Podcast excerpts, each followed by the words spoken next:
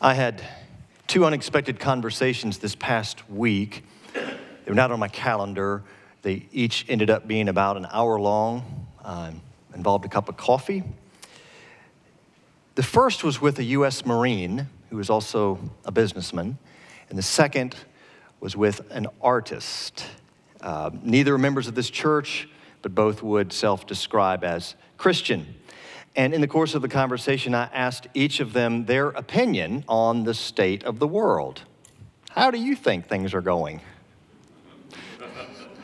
well, what impressed me was not that they said the state of the world is bad. Uh, obviously, that is so. But what impressed me was that each, uh, again, from very different backgrounds, very different perspective, perspectives, used spiritual language to speak of how bad things are. These are dark times. The evil one is having a field day with us. Each, each of them said that, two different conversations. And I think they are correct. You don't need me this morning to enumerate all the reasons why that may be so.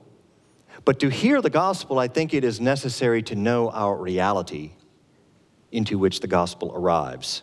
And it seems to me, I think these are safe things to say, but you never know these days.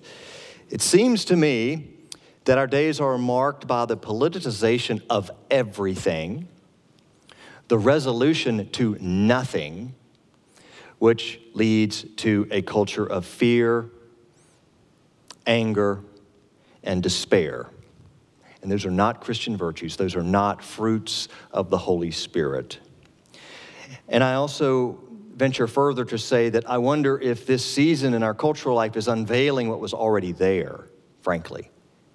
And that is the things in which we have put our trust, our expectations, our dreams, our hard work, our ideologies go down the list. All of the things in which we have put our trust are proving now not to have enough substance or coherence to get us through this kind of crisis.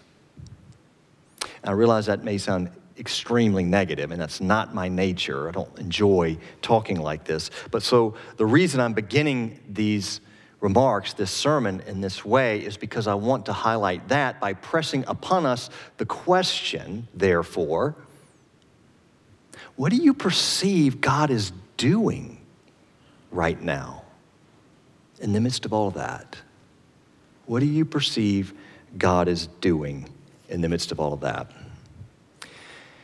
I cannot imagine a more hopeful, encouraging, or beautiful passage of Scripture in the entire Bible that might help us be grounded asking that question than what you just heard from Paul's letter to the Romans, the eighth chapter. I consider that the sufferings of this present time are not worth comparing to the glory that is about to be revealed to us. Do you perceive that glory is about to be revealed to us? Not sure that we do. What is Paul getting at? What could he possibly mean? Paul's letter to the Romans look, I get it, I know it. It is the longest, the densest, the most theologically challenging of all of his letters, and all of his letters can be challenging. But I want to suggest to you that the best thing that you could do for yourself, a gift to yourself in this coming week, would be to read every single day Romans chapter 8, at least from verse 12 to the end of the chapter.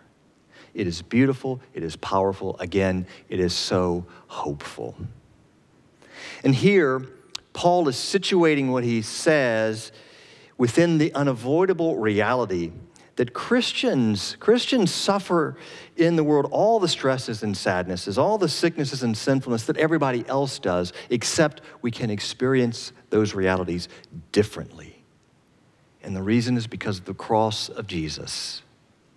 And this is a major stress point not only in today's reading from Romans 8, but again and again in Paul's correspondences. The cross is not simply some historical event from the past. The cross is not simply an intellectual, theological doctrine of the church. Rather, Paul teaches again and again that the cross is the pattern of the Christian life. It is the way faithful living is shaped in the way of the cross. To bear suffering, therefore, with hope, is to be pulled up onto the cross of Jesus, where with him, God's power, as Paul says in another letter, is made perfect in weakness. The gospel life pattern is that glory, glory emerges from God's ultimate victory over sin and suffering and even death, rather than it emerges from our victory, being successful avoiding those realities. And y'all, this is the good news. That's it. That is the gospel right there in a nutshell. And I feel so confident in saying this that Paul, were he here in this room today, speaking to you out there today, would want us to know that, especially in times like this, Christians are given a fresh opportunity to embody in our lives the pattern of the cross. What does that mean?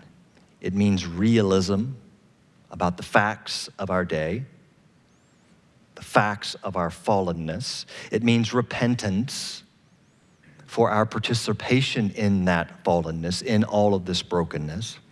And prayerfulness shaped by faithful trust that precisely in all of that, precisely even now, God is capable of birthing some new realities.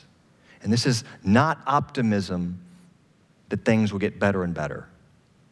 This is hope that God's kingdom will be seen better in our midst. So, in the reading, you heard St. Paul goes on unforgettably, beautifully, beautifully, using this imagery of childbirth. The whole creation has been groaning in labor pains. And not only creation, not only this fallen world around us, but we ourselves are caught up in this groaning of labor pains. And I think that that gets at it for me this morning. At the heart of life right now, in the year of our Lord 2020 so far, is a deep down groan. Almost with every headline that I see, I groan. Almost with every time in the course of a day that a family member or a friend or somebody around here comes up to me and goes, Well, Lee, have you heard dot, dot, dot? Before the sentence is finished, I'm already inwardly groaning for what's coming. Maybe that's your experience as well. But there are different kinds of groans. As long as I live, I will never forget sitting most of an entire day with a woman who had just found out that her son had been killed in an accident. And the only sound in that room was a groan, sort of emanating from so deep it came up almost like a whisper of hard shock. And it was the most important, it was really the only reality in the room her groaning. There are different kinds of groaning. But I know another woman quite well with whom I have sat for hours on three different occasions hearing the groaning of childbirth. There are different kinds of groaning, and our God knows each one. Perhaps you feel like you do too. But in light of Christ, our orientation is always toward the groaning of new birth, even in a season like this one, where it is true we see only in part right now. We see as if through a glass darkly. So, what do you perceive God is doing right now? Where might God be birthing some new glory for you, for the church, for the world. Y'all have heard me mention so often my ongoing gratitude and love for my mentor, Dr. John Claypool, with whom I worked in Birmingham more than 20 years ago now. John, as you may know, grew up right here in Nashville. He's born in the 1930s. His childhood was in the 30s and in the 40s. And you used to hear him talk about the milieu of Nashville in those decades where he said it was just impossible to see the reality of racial inequality and injustice because it was just so enmeshed in the patterns of living. It didn't occur to him growing up that there was any other way to look at reality. But the scales fell from his eyes uh, during the 1950s, when John met a very influential Christian of that time named Clarence Jordan in Georgia. And John came to see, therefore, that the ways society had been organized, um, segregated living, all the injustices were not only antithetical to American ideals, but they were utterly antithetical to the gospel itself. By this point, John is, is becoming a Baptist pastor years before he became an Episcopal priest. And he felt called to do what he could to help with the civil rights movement. He got involved in that during his years down there in Georgia and Atlanta. In fact, he was an acquaintance of uh, Martin Luther King Jr. And he tells the story, I heard him tell it a number of times, he's also written about it in a book, of being in one particularly dispiriting meeting of civil rights leaders in which African American pastors in the meeting got so frustrated that they jumped up from the meeting before it was over and stormed out. And John said that he was so discouraged and um, just could not imagine that there was ever going to be any progress, that they were ever going to make any headway. It was just too big, and there was too much set against them. And as it happened, John had befriended an elderly Jewish rabbi. And John said to the Jewish rabbi all of what I've just shared with you, that he was just despairing.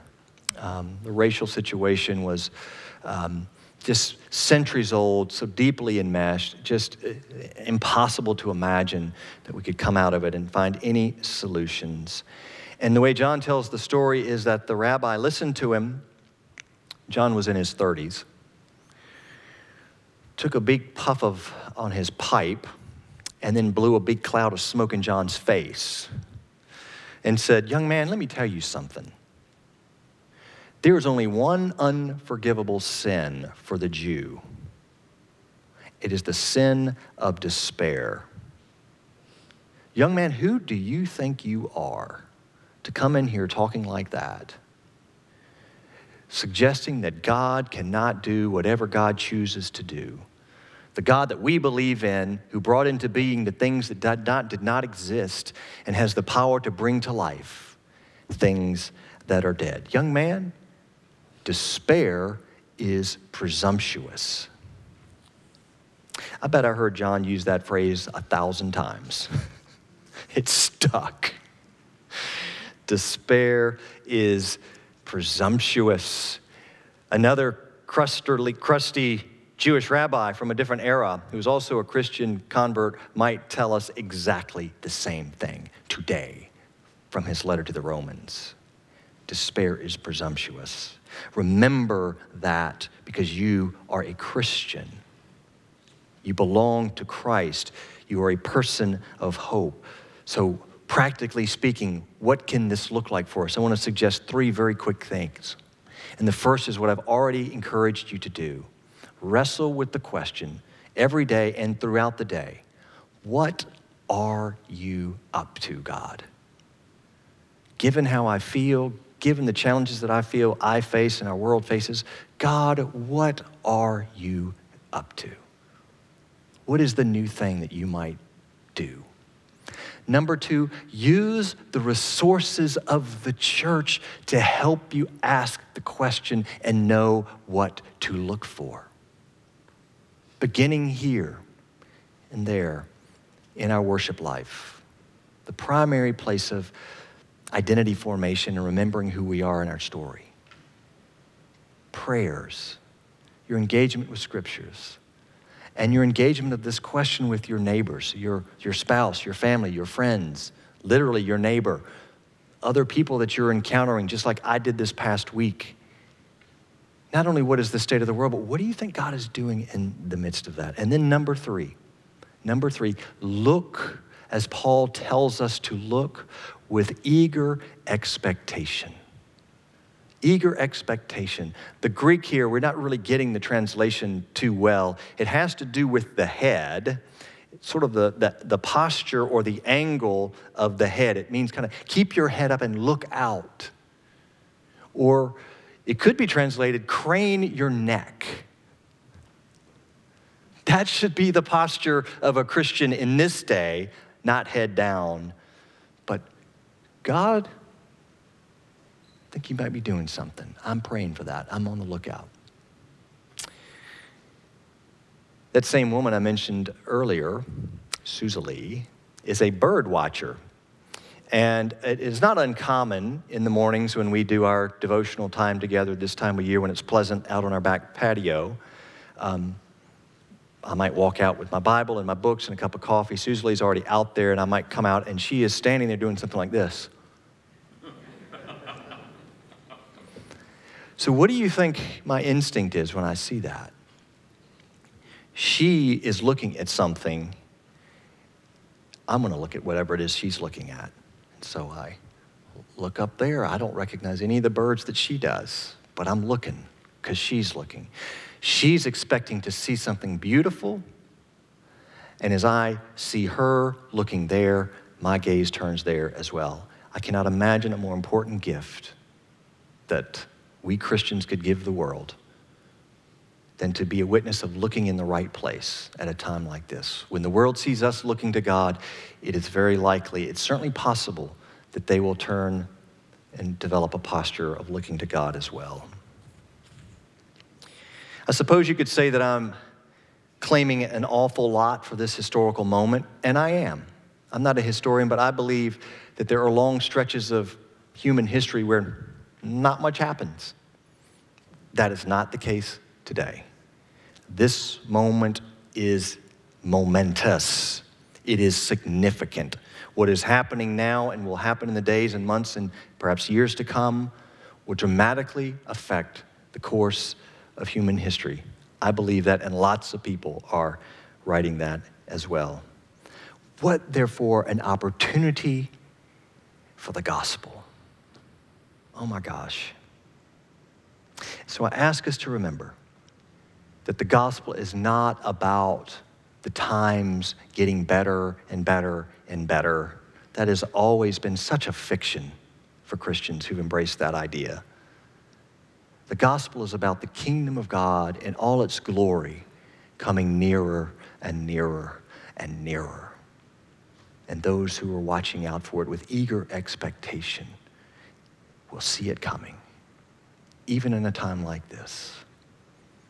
So we do watch and we pray and we hope, God willing, we can point others in that direction as well. And we remember despair is presumptuous.